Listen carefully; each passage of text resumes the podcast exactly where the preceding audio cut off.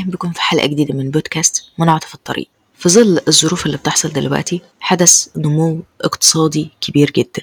النمو الاقتصادي ده بيكون ما بين الزيادة وما بين التباطؤ وبالتالي الفترة دي بالذات بتعاني من تضخم اقتصادي بمعنى يعني زيادة الأسعار نتيجة زيادة تكاليف الإنتاج. وفي طبعا مشكلات تانية بتحصل دلوقتي زي اللي أثرت على الاقتصاد زي المشكلات اللي بتحصل في الشرق الأوسط والحرب على غزة من قبل الاحتلال الصهيوني وبالتالي ده أثر برضو على العالم كله. وبرضو الحرب الموجودة ما بين روسيا وما بين أوكرانيا وإن دايما الاقتصاد بيترنح ما بين زي ما قلت لك زيادة أو تباطؤ. وفي عوامل أثرت فيه زمان زي أحداث ما حصل الكورونا وبالتالي وتفاصيل تانية كتيرة ما بين ارتفاع سعر الدولار لا ارتفاع سعر الذهب لا انخفاض الدولار في مقابل ارتفاع سعر الذهب. وهتظل بعض المعلومات دلوقتي المتداولة قدامك كلها بتخص الاقتصاد وإن العالم كله بيعاني من أزمة مالية. وبالتالي دلوقتي عايزة أقول لك على حاجة. ليه دلوقتي أي حاجة بتحصل في العالم إحنا بنتأثر بيها؟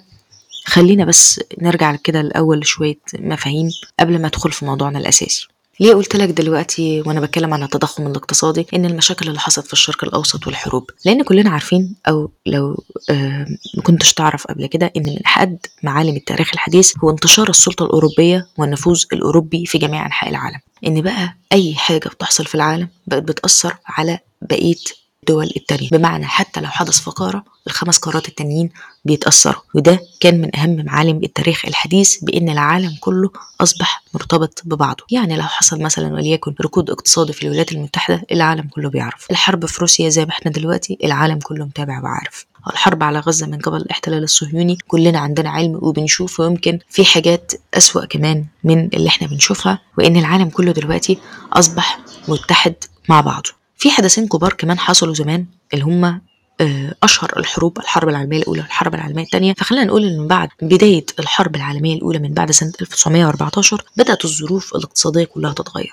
لأن بدأ بقى أنت بتواجه دلوقتي تاريخ من الحرب وتاريخ من السلام وبيحدث طبعا تنظيم اقتصادي وفي تجارة وفي استثمار وفي علاقات دولية. فبالتالي الحرب العالمية الأولى والحرب العالمية الثانية ليهم تأثير كبير برضه على الاقتصاد. طب أنا ليه ذكرتهم لك دلوقتي؟ وإيه علاقتهم باللي أنا بقوله دلوقتي؟ آه ذكرتهم لك دلوقتي لأن في تفسير ذكر في إحدى الكتب يعني بدأت تشرح بيه الولايات المتحدة الأمريكية الاقتصاد أو منظومة الاقتصاد اللي هي شبيهة باللي إحنا بنتعرض له دلوقتي. كتبت سنة 1948 بعد انتهاء الحرب العالمية الثانية سنة 45 بعدها سنة 48 بدات بدأت تشرح أسباب التضخم اللي بيحصل أو التضخم الجامح أو التضخم الحلزوني أو التضخم الكبير اللي إحنا بنشوفه دلوقتي. هو حصل زمان وبيحصل دلوقتي. إيه أسباب التضخم اللي هي بدأت تفسره أو توضحه لنا واللي هو شبيه موجود دلوقتي زي ما قلت لك؟ قد تعزي ضغوط التضخم في معظم البلاد إلى ضغط الطلب الذي أوجبه عجز الميزانيات أو نتيجة زيادة الصادرات عن الواردات زيادة كبيرة أو ممكن نتيجة ارتفاع أسعار الاستثمار الخاص أو ندرة السلع الاستهلاكية من جهة أخرى. فبالتالي نتيجة الأسباب ديت إن حصل ارتفاع في الأسعار وبالتالي أنت بترتفع في الأسعار عشان تعرف توفق ما بين الطلب على السلع وما بين توفير السلع دي بزيادة أرباحها. بالحد اللي أنت تقدر إن المنتج المدخر أو الفلوس اللي أنت هتكسبتها ديت كافية لتمويل الاستثمار المتسع وتغطية العجز الحكومي بمعنى إيه؟ بمعنى دلوقتي إحنا بنزود الأسعار هما بيزودوا الأسعار بحيث إن هما نتيجة زيادة تكاليف الإنتاج ونتيجة زيادة الطلب. فعشان أوفر لك السلعة السعر بيزيد ولازم هما يكون لهم نسبة ربح يقدروا بعد كده إنها تكون كافية إن عجلة الاقتصاد تدور. طبعا مين اللي بيتأذى من الموضوع ده كله؟ هو العامل أو العمال. إن هما بيلاقوا الأسعار بتزيد وهم مرتباتهم لسه زي ما هي. طب لما بيحصل زيادة في المرتبات بيحصل برضه زيادة في الأسعار. فبالتالي زيادة المرتبات مع زيادة الأسعار مع ندرة السلع الاستهلاكية ده بيسبب التضخم الجامح أو التضخم الحلزوني زي ما تسمى. وزي ما بيتقال دايما بأن الفلوس دي مجرد أداة أو العملة بتاعتنا أو العملة بتاعت أي دولة دي مجرد أداة وإن العائد الحقيقي فيها مش في العملة نفسها أو مش في النقود لأ هي بيكون الهدف منها أو قيمتها في إيه اللي تقدر تشتريهولك يعني ما أنت ممكن تكون بتاخد عملة وقيمة العملة بتاعتك بتاخد مبلغ كبير بس المبلغ ده مش بيقدر يشتري لك حتى احتياجاتك وهو ده التضخم اللي إحنا فيه. وفي طبعا تفسير هزلي في بعض الكتب اللي شرح اقتصاد الكلاسيكي لعالم الاقتصاد الاسكتلندي آدم سميث قال لك مثلا التضخم الاقتصادي ده أشبه بإيه؟ زي مثلا لما تكون أنت بتدفع 15 دولار عشان تحلق شعرك. في حين إن حلقة الشعر دي أصلا بتتكلف 10 دولار وأنت أصلا كنت من فترة بتعملها بخمسة دولار. عندما أصلا كان ليك شعر. وطبعا أنا مش عالمة اقتصاد ولا بشرحه بس أنا بقولك بشكل مبسط إيه اللي بيحصل؟ عشان أقول لك أسباب الكتاب المرشح مني النهارده. قبل ما أدخل في الكتاب المرشح مني النهارده ما ينفعش أتكلم عن التضخم الاقتصادي وما ينفعش أتكلم عن الوضع الحالي من غير ما بذكر لك بس كده باختصار عن أكبر رأس مالي في العالم محمد علي باشا التاجر الوحيد في مصر والملك الوحيد لكل الدولة. وكان المزارع الوحيد فيها. ليه؟ لأن محمد علي ما اكتفاش بس بإن هو يصدر المنتجات. لا ده كان عايز يعمل العكس. بمعنى بدل ما أروح أدفع رسوم لأوروبا عشان أشتري مواد مصنعة لا إحنا هننشأ مصانع في الدولة. يعني هنشأها بفلوس محمد علي وبالتالي هو المالك لهذه المصانع. هو مش كده وبس ده بدأ بعد سنة 1814 بدأ يعمل إعلانات في مالطا إن هو بيقترح توظيف بعض الناس.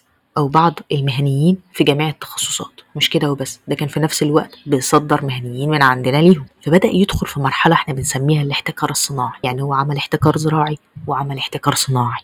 وحتى كمان المنتجات اللي غير مناسبة تصديرها لبره قالك إن إحنا هتستهلك محليا وبأسعار مناسبة.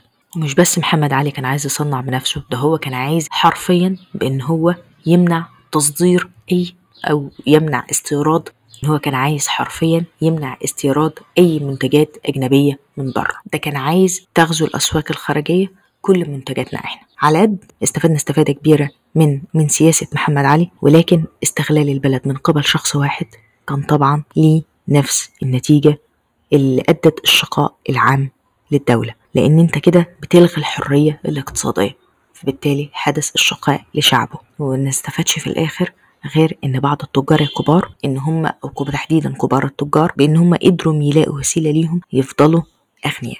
طيب بما إني كلمتك عن التضخم والظروف الموجودة دلوقتي طب إيه موضوع كتابنا النهارده؟ كتابنا النهارده مش هيتكلم عن التضخم الاقتصادي. لأن زي ما قلت لك مش عالمه اقتصاد. أنا مجرد شخص برشح لك كتاب ممكن يساعدك أو يساعدك في معلومة زمان أو يفيدك بمعلومة زمان في دلوقتي أمال الكتاب المرشح مني إيه النهارده؟ طب دلوقتي أنت بتواجه تضخم اقتصادي بتواجه أزمة مالية شخصية خاصة بيك. يعني لو هنتكلم علينا كشخص كل واحد فينا كشخص في فعلا ارتفاع في الأسعار. بنحس إن إحنا بنواجه دلوقتي ضائقه ماليه صعبة جدا. طيب أنت المفروض اللي أنت بتواجهه ده إيه الحل ليه؟ أنا مش هعمل زي كتب التنمية الذاتية وأبدأ أقول لك الاعتماد على النفس والثقه بالنفس والصبر كل ده كلام جميل ومفيد وحلو جدا. بس من الآخر كده زي ما بيتقال ما بيجيبش فلوس. ولا هرشح لك كتب أو هشرح لك كتاب من كتب التنمية الذاتية لأن أبعد ما يكون عن كتب التنمية الذاتية بالرغم إفادتها. بس أنا من الناس اللي أقل استفادة منها. طيب أمال هرشح لك إيه؟ لو أنت ما بتحبش القراءة الكتاب ده هيبقى لذيذ بالنسبة لك. هو كتاب كده يعني أشبه ما كأنك بتقرأ حاجة لتوم وجيري. حاجة بسيطة خالص بالرغم إن هو يبدو إن هو بسيط هو ما بين ثارين إن هم سنيف وسكاري والقزمان هيم وهاو اللي هم ليهم عقلية بشرية. الاربع أشخاص دول في متاهة كانوا متعودين على إن هم يحصلوا على الجبن الخاص بهم وكان جبن بكمية كبيرة فجأة الجبن ده اختفى فبدوا بعد كده يواجهوا تحديات عشان يقدروا يوصلوا للطعام بتاعهم أو الجبن بتاعهم. طب إيه الهدف من الحاجة اللذيذة دي أو, الكتاب اللذيذ ده؟ الكتاب ده هو تنمية ذاتية مجمعة بعضها والتنمية الذاتية دي مهمة جدا الفترة دي. يعني الاستفادة من الكتاب ده هي أهم حاجة في الفترة دي. أنا مش هينفع أقول لك دلوقتي حب ما تعمل المعتقدات بتاعت زمان تعمل اللي بتحبه زمان وحلمك زمان. أنت دلوقتي لازم ما تسمعش كلام حد وتعمل اللي انت عايزه. أعتقد إن الظروف الراهنة حواليك ولو أنت شخص مسؤول ما عادش تنفع معاك الكلام ده خالص. أنت ممكن تعمله بس لو هيقدر يجيب لك ربح. مع الأسف في ظل الضائقة المالية دلوقتي ما عادش في مجال للمعتقدات دي. أو إن خلاص أنا حلمي راح. تبدأ بعد كده إحساس بالظلم آه، وعدم الثقة بالنفس بإنك خلاص بقى يعني ما قدرتش تحقق اللي أنت عايزه والظروف اللي حوالينا. ايا يكن المهم في الآخر هيبقى الحل إيه؟ الحل دلوقتي هو التغيير. في ناس مش هتقدر تسلم بالكلام ده حقيقه في ناس مش هتقدر تواجه. بس اللي لازم تواجهه إنك تواجه التحقيقة بإن أنت محتاج تغيير. يعني إيه محتاج تغيير؟ غصب عننا أحيانا بيحدث تغييرات فبالتالي أنت ما تقدرش ترجع للحياة اللي كانت موجودة قبل كده. أنت بقيت دلوقتي قدام أمر واقع. فبالتالي لازم أنت كمان تتغير مع الحاجات دي. يا إما هتبقى مش موجود. بمعنى إيه؟ بمعنى دلوقتي في ظل الظروف اللي حواليك ما عادش ينفع المعتقدات اللي زي ما قلت لك إحنا دايما عارفينها. دلوقتي بقى لازم تواجه إيه الجديد؟ لازم طول الوقت تبحث عن مكان جديد تقدر تجيب منه فلوس مهارة جديدة تشوف العالم محتاج إيه. هقول لك على حاجة باختصار بسيط. مثلا من فترة كان المترجمين بيجيبوا مثلا المواد المترجمة أو ال PDF ويبدأوا مثلا يترجموه واحدة واحدة ويحطوا على ال Word وممكن يعملوا التنسيق بتاعه. وفي ناس كانت بتستخدم ال PowerPoint وكانت لفة. ففعل لك ان في حاجة اسمها CAT tools تسهل التنظيم والتنسيق لملفات الترجمة. هل ينفع المترجم في اللحظة دي يطلع يقول لك أنا مش هستخدم الملفات دي؟ خلاص التغيير اللي بيحصل حواليا ده غريب. أنت غصب عنك لازم تجابه أو لازم تواجه التغيير. خلاص أنت لازم تعرف الجديد. الذكاء الاصطناعي لما طلع من فترة عمل قلبان بدأ إن هو يتدخل في كل حاجة. يتدخل في ال designs يتدخل في الترجمات. حتى أفكار كتير بدأ ما الناس كانت بتبحث عنها في الكتب بقى مجرد يدخل يسأل. حتى ال copywriters والتسويق بقى مجرد يدخل يساله أعمل الفكرة دي إزاي؟ هل الموضوع ده هيتوقف عليه بس؟ لا هتوقف على مهارتك الشخصية وبرضه على إنك تعرف إيه الجديد وتعرف التغيير اللي حصل حواليك. فدلوقتي أنت لازم من مكانك دلوقتي هتقوم بتشوف إيه الجديد. لازم تكون مقتنع إنك تبحث على مكان جديد تقدر تزود منه دخلك. ما زي موجود في كتاب النهار في الكتاب البسيط ده إنك هتدور بيدوروا على جبن جديد. صدقني طول ما أنت بتكافح وطول ما أنت بتفكر في سبل جديده طول ما أنت هتلاقي جديد. آه ما انكرش إن الموضوع ده بيعيشك في ضغط مش في راحة نفسية زي اللي كانت موجودة الأول وإن الراحة النفسية دي بتقل كل سنة ما بعد سنة. بس هي زي ما قلت لك هي أزمة وبتمر على الكل فلازم تواجهها. ولازم تدور ليها على حل. اعتبر أنا ما قلتش حاجة. بحاول تقرأ الكتاب اللي أنا هرشحه لك النهارده. تقرأه بس. هتستفاد منه كتير. وهتفهم أنا عايزة أقول لك إيه. لازم تمشي في اتجاه جديد. لازم تتجاوز المخاوف. تتجاوز الاحساس بالظلم. لازم تدي لنفسك جزء من الحرية عشان تقدر تدور على وضع جديد أو على جبن جديد. لازم تتعامل مع التغيير. وان انت حاول ما تبالغش في انك تعقد الأمور. حاول تواجه. زي ما قلت لك حاول تواجه الحقيقة وتاخد رد فعل ضروري يطلعك لقدام. الكتاب المرشح من النهارده لسبنسر جونسون موجود على جوجل ترجمات بكل الأشكال يعني النسخة اللي مترجمة من مجلة اسمها مجلة الابتسامة. هتلاقي نسخ كتير جدا على جوجل. حاول تقرأه وصدقني هتستفاد منه. وفي النهاية هو اختيارك. يا إما أنت عايز جبن متعفن تفضل مكانك ولا عايز جبن جديد ولا مش هتاخد حاجة خالص. قراءة سعيدة.